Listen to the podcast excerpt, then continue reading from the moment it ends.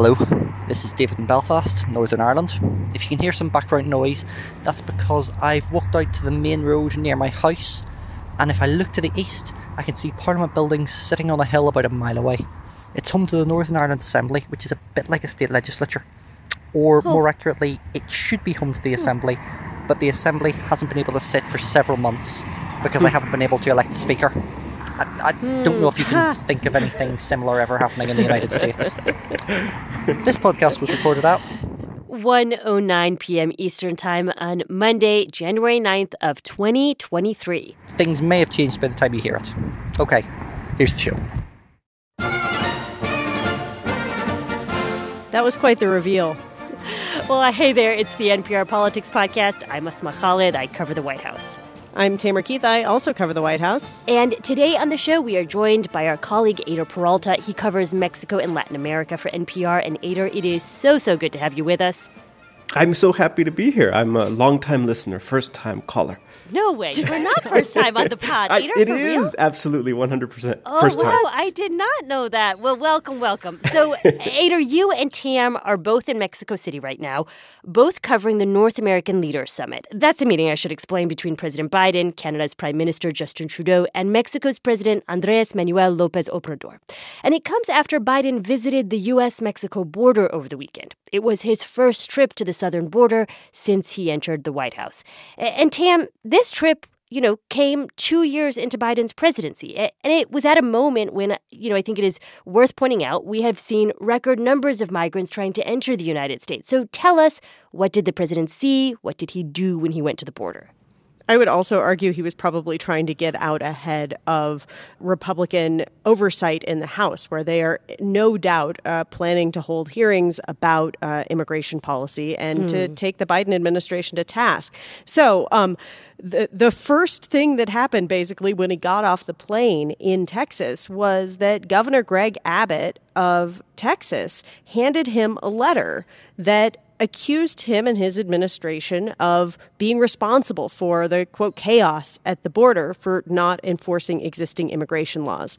Abbott says that Biden told him that he would work on it with him together. They were going to work together on this.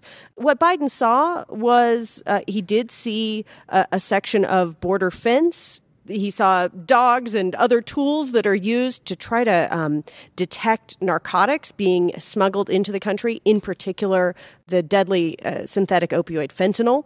And he also uh, met with people who were trying to help the migrants as they come, NGOs and, and religious organizations. He asked at one point if if I had a magic wand and could give you anything to help, what would it be? And they said money. Which is something he has asked Congress for, but has said that he has not yet received the amount of funding he's been asking for to deal with the situation at the border. Exactly. So eh, I'm curious, Eyder, how the migration story looks from the Mexico side of the border. You know, as Tam was describing, the president was in El Paso, Texas. Um, he saw things from that vantage point. How does it look from Mexico? I think chaos, that same word, right? I mean, I, I will tell you when the Biden administration announced that they would uh, begin to expel Venezuelans immediately as soon as they crossed the Mexico border, we saw that chaos even here in Mexico City, where we are really far from the border, right? I mean, I can tell you that I went out into the streets and there were Venezuelans lining up at Mexico's migration center because they didn't know what to do, right? Um, on the southern border, uh, it has been militarized here. Um, we've seen, you know, protests from migrants um, who want to be allowed to continue their path north. On the northern border, which means the border with the United States, there are just uh, thousands of migrants who are camped out along the border, uh, waiting for what was supposed to be, for what they thought would be a, a change in immigration policy after elections, right? Um, and now, you know, the, the Biden administration has announced that they are actually extending some of these policies that were put in place for Venezuelans for Nicaraguans, Cubans, and Haitians, right? Um, so I think we're going to see a lot more people here uh, who don't know what to do. And that has just caused a ton of confusion here in Mexico. So, briefly, the immigration policy that President Biden announced last week that Eyder is alluding to here, it's sort of a carrot and stick approach. On the carrot side, uh, the Biden administration is going to allow 30,000 people from those countries to enter the U.S. temporarily and legally to live and work in the United States if they can find a sponsor in the U.S.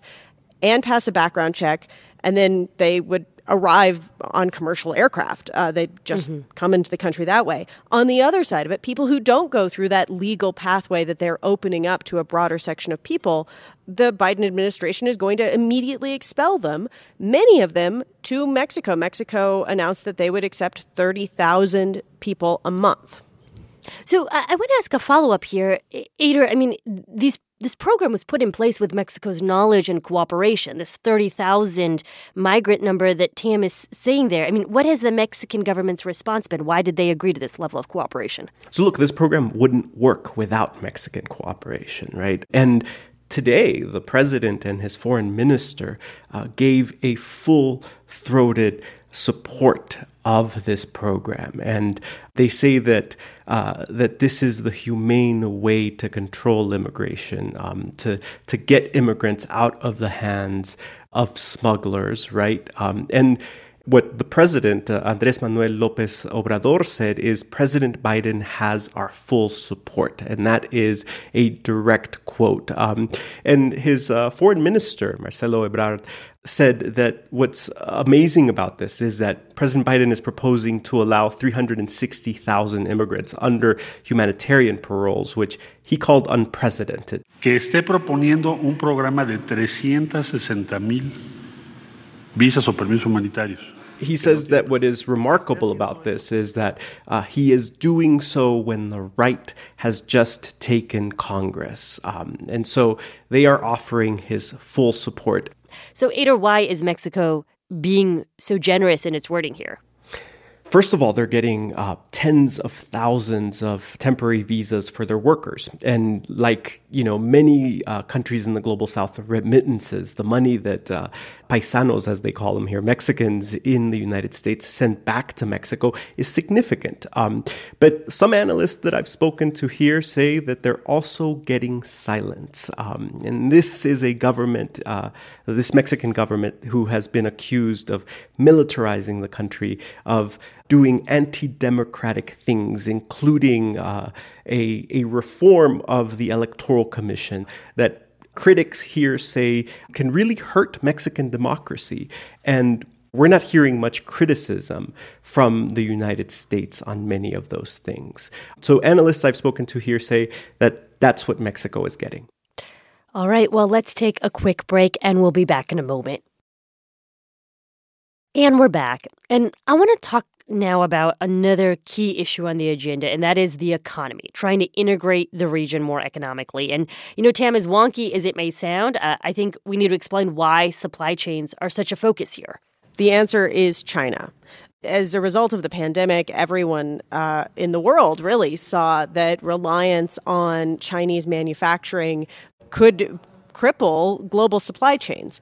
And so there is a renewed effort here to do what's called nearshoring or uh, okay. uh, to bring some of this manufacturing, things like chips, like microchips, uh, to North America, uh, whether that be in Mexico or Canada or the United States, um, but to create um, a more interconnected continent. And obviously, um, North America is already pretty interconnected uh, through trade relationships and through what was the North America Free Trade Agreement, now the USMCA.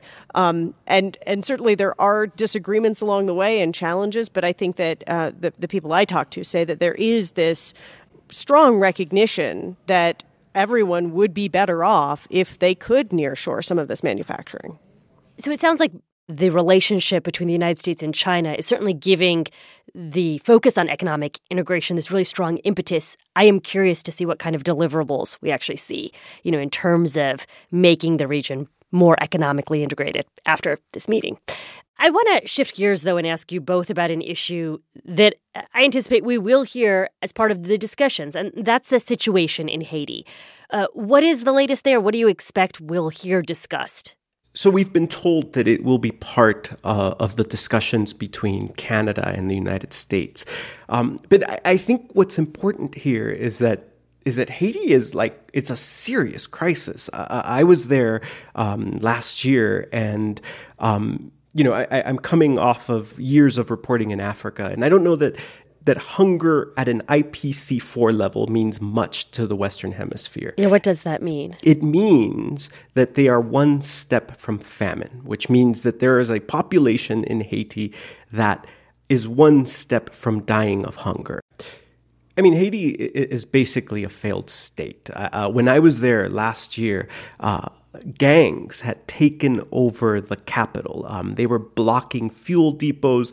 They were not allowing anything in and out of the country. Um, and so the government had essentially lost control uh, of its capital.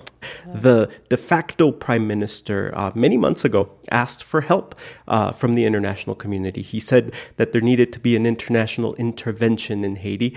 And for the most part, nothing has been done from uh, the international community.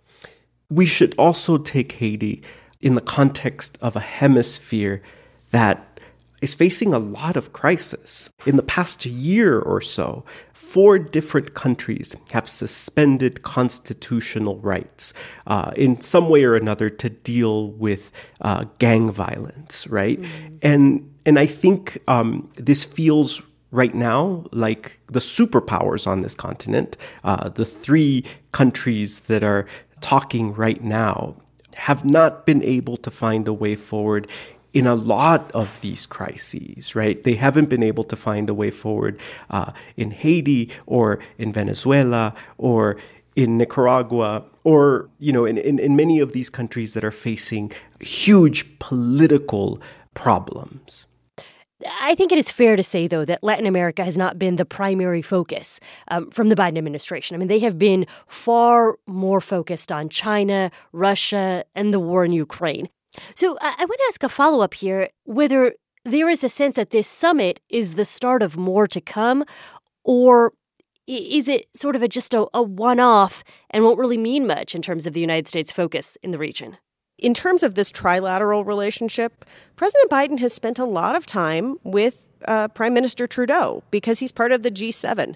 Um, mm-hmm. they've been in all of these meetings, uh, that these emergency meetings and other meetings that have happened over the past year about the conflict in Ukraine and and countering Russia. That's not a conversation that Mexico or Mexico's president has been a part of. Um, another small thing that has happened at the beginning of this trip is that President Biden flew into an airport uh, that uh, is favored uh, by the Mexican president. The Mexican president asked him to fly into it.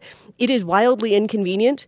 But what it meant is that these two leaders, who haven't actually spent very much time together, had a 70 minute car ride in, in the president's limousine uh, to have a personal conversation and to connect, which I, I think is something that the Mexican president was eager to have happen you know, this is the second time um, that President Biden um, is is coming to one of these meetings, right? And these uh, summits did not happen at all uh, during the Trump administration. But they resumed with the Biden administration. They also happened during the Obama administration. So, right. um, one expert I talked to said like the, the just the mere fact that these summits are now happening on the regular is an indication of an effort to you know, really focus on this North American relationship. All right, well, let's leave it there for today. Eyder, it has been such a pleasure having you on the podcast with us today. Thank you so much. Thank you for having me.